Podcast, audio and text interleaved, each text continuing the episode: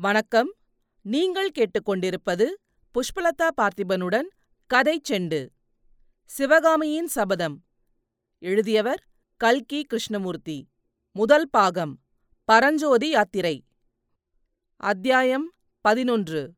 ஆயனச் சிற்பி வானலாவிய வளர்ந்திருந்த மரங்களின் கிளைகள் நெடுந்தூரத்துக்கு நெடுந்தூரம் பரவி பின்னிக் கொண்டிருந்த வனப்பிரதேசத்தின் மத்தியில் அழகான சிற்ப வீடு ஒன்று காணப்பட்டது. மனோகரமான காலை நேரம். சூரியோதயமாகி ஒரு ஜாமம் இருக்கும். ஓங்கி வளர்ந்திருந்த மரங்களின் உச்சியில் வசந்த காலத்தில் இளந்தென்றல் உலாவிய போது சலசலவென்று இலைகள் அசையும் இனிய ஓசை எழுந்தது.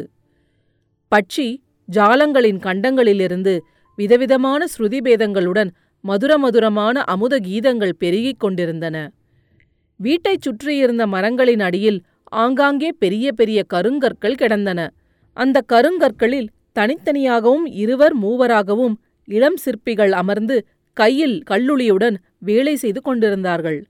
இளம் சிற்பிகள் கருங்கற்களில் கல்லுளியினால் வேலை செய்தபோது உண்டான கல் கல் என்ற ஓசை இலைகள் அசையும் ஓசையுடன் பட்சிகளின் மதுர கானத்துடன் கலந்து செவி கொடுத்து கேட்பவர்களுக்கெல்லாம் நாத போதையை உண்டாக்கிற்று.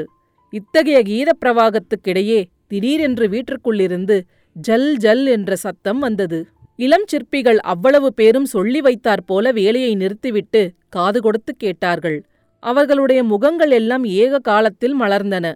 ஏனெனில் அந்த ஜல்ஜல் ஒளியானது அவர்களுடைய ஆச்சாரிய சிற்பியின் மகள் சிவகாமி தேவியின் பாதச்சலங்கை ஒளி என்பதை அவர்கள் அறிந்திருந்தார்கள்.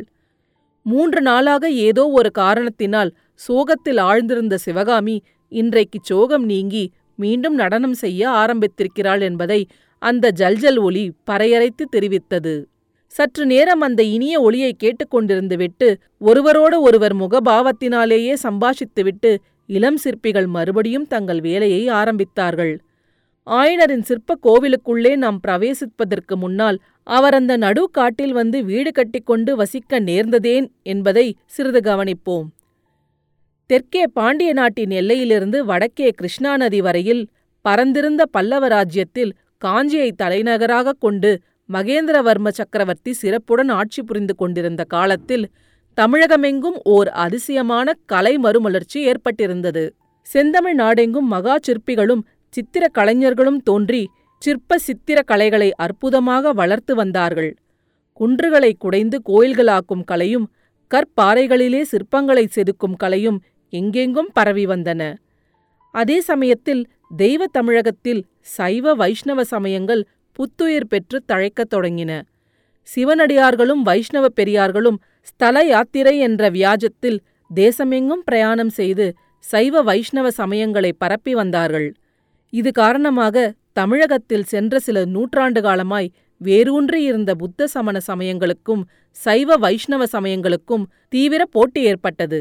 அந்தந்த சமய தத்துவங்களைப் பற்றிய விவாதங்கள் எங்கே பார்த்தாலும் காரசாரமாக நடந்து கொண்டிருந்தன. மேற்படி சமயப் போட்டியானது கலைத்துறையில் மிகுதியாக காணப்பட்டது. ஒவ்வொரு சமயத்தினரும் தங்கள் தங்கள் சமயத்தையொட்டி கலைகளை வளர்க்க முயன்றார்கள். சைவ வைஷ்ணவர்கள் சிவன் கோயில்களையும் பெருமாள் கோயில்களையும் நாடெங்கும் நிர்மாணிக்க விரும்பினார்கள்.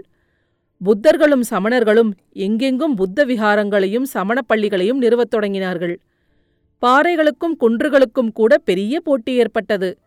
ஒவ்வொரு மரத்தினரும் இது எங்கள் குன்று இது எங்கள் பாறை என்று பாத்தியதை கொண்டாடினார்கள். அந்த பாறைகளையும் குன்றுகளையும் குடைந்து கோயில்களையும் விஹாரங்களையும் நிர்மாணிக்கும் ஆசையினால்தான் அத்தகைய போட்டி உண்டாயிற்று. அதே மாதிரி சிற்பிகள் சித்திரக்கலைஞர்களின் விஷயத்திலும் பலமான போட்டி ஏற்பட்டிருந்தது. பெயர் பெற்ற சிற்பிகளிடமும் சித்திரக் கலைஞர்களிடமும் நாலு மதத்தினரும் வந்து மன்றாடி அழைத்தார்கள். அத்தகைய பலமான போட்டிக்கு ஆளாகியிருந்தவர்களில் ஆயனச்சிற்பியும் ஆயனச் சிற்பியும் ஒருவர்.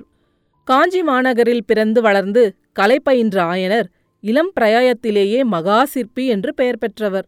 ஆயனருடைய புகழ் வளர வளர அவருடைய வேலைக்கு குந்தகம் அதிகமாக ஏற்பட்டு கொண்டிருந்தது. மகேந்திர சக்கரவர்த்தி முதல் சாதாரண ஜனங்கள் வரையில் அடிக்கடி அவருடைய விடுதிக்கு வருவதும் அவருடைய சிற்ப வேலைகளை பாராட்டுவதுமாக இருந்தார்கள். வந்தவர்களை வரவேற்று உபசரிப்பதிலேயே அவருடைய காலம் அதிகமாக செலவழிந்து வந்தது. சைவ குலத்தில் பிறந்த ஆயனர் இயற்கையாக சைவ மதப்பற்று கொண்டிருந்தார்.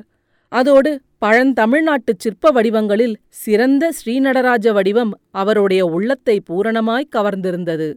எனவே அவருடைய சிற்ப வேலைகள் பெரும்பாலும் சைவ மரத்தை தழுவியனவாக இருந்தன.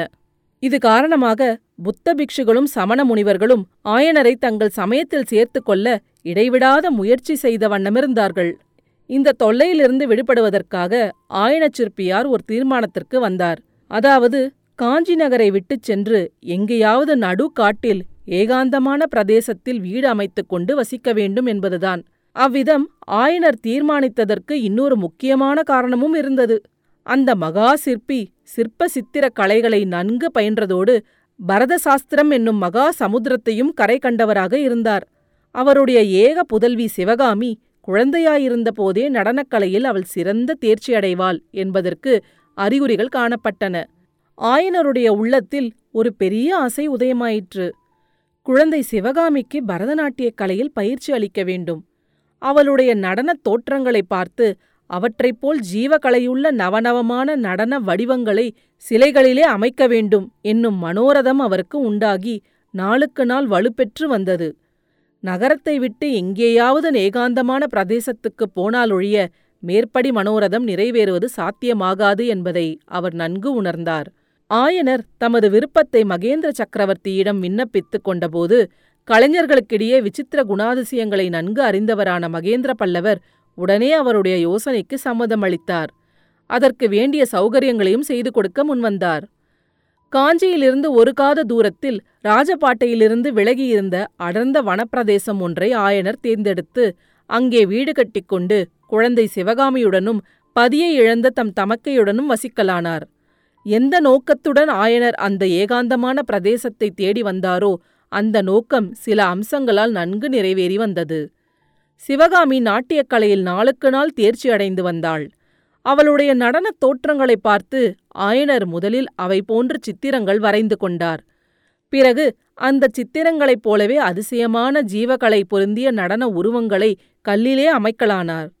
ஆயனர் ஏகாந்தமான பிரதேசத்துக்குப் போன போதிலும் வெளி உலகம் அவரை அடியோடு தனியாக விட்டுவிடவில்லை. கலைஞர்களும் கலைகளில் பற்றுடையவர்களும் காட்டு வழிகளிலே புகுந்து ஆயனர் வீட்டை அடிக்கடி தேடி சென்றார்கள். அவ்வாறு சென்றவர்களில் முக்கியமானவர்கள் மகேந்திர சக்கரவர்த்தியும் அவருடைய குமாரர் மாமல்லருந்தான். இவர்கள் ஆயனர் வீடு செல்வதற்கு ஒரு முக்கிய முகாந்திரமும் இருந்தது. சக்கரவர்த்தியும் மாமல்லரும் ஒருநாள் கடல் மல்லை துறைமுகத்துக்குச் சென்றிருந்தபோது கடற்கரையோரமாக பறந்து கிடந்த குன்றுகளும் பாறைகளும் அவர்களுடைய கவனத்தை கவர்ந்தன. அந்த குன்றுகளிலும் பாறைகளிலும் விதவிதமான சிற்ப வேலைகளை செய்து கடல் மல்லைத் தளத்தை ஒரு சொப்பன லோகமாக செய்துவிட வேண்டும் என்று அவர்கள் தீர்மானித்தார்கள். தமிழகமெங்கும் இருந்த ஆயிரக்கணக்கான சிற்பிகள் அங்கு வந்து வேலை செய்யத் தொடங்கினார்கள். இந்த வேலைகள் சம்பந்தமாக ஆயனரிடம் கலந்து ஆலோசிப்பதற்கும் அவ்வப்போது அவரை அழைத்து சென்று நடந்திருக்கும் வேலைகளை காட்டுவதற்குமாக சக்கரவர்த்தியும் மாமல்லரும் அவருடைய வீட்டுக்கு அடிக்கடி வரவேண்டியிருந்தது. அப்படி வரும்போதெல்லாம் ஆயனரின் நடனச் சிற்பங்களை பார்த்து அவர்கள் பாராட்டியதுடன் சிவகாமியை நடனமாடச் சொல்லியும் பார்த்து மகிழ்ந்தார்கள். சிவகாமி மங்கை பருவத்தை அடைந்து நடனக்கலையில் ஒப்பற்ற தேர்ச்சியும் அடைந்த பிறகு காஞ்சி ராஜசபையில் அவளுடைய நடன அரங்கேற்றத்தை நடத்த வேண்டும் என்று சக்கரவர்த்தி ஆஞ்ஞாபித்தார். அந்த அரங்கேற்றம் எப்படி இடையில் தடைப்பட்டு போயிற்று என்பதை இந்த வரலாற்றில் ஆரம்ப அத்தியாயங்களில் பார்த்தோம். அடுத்த அத்தியாயத்தில் விரைவில் சந்திப்போம். கதைச்செண்டு பற்றி உங்கள் நண்பர்களிடமும் உறவினர்களிடமும் பகிரவும். உங்கள் கருத்துக்களை கமெண்ட்டுகளில் பதிவிடுங்கள். உங்கள் கருத்துக்களை கேட்க ஆவலுடன் காத்துக் கொண்டிருக்கின்றேன். நன்றி. நீங்கள் கேட்டுக்கொண்டிருப்பது புஷ்பலதா பார்த்திபனுடன் கதை செண்டு.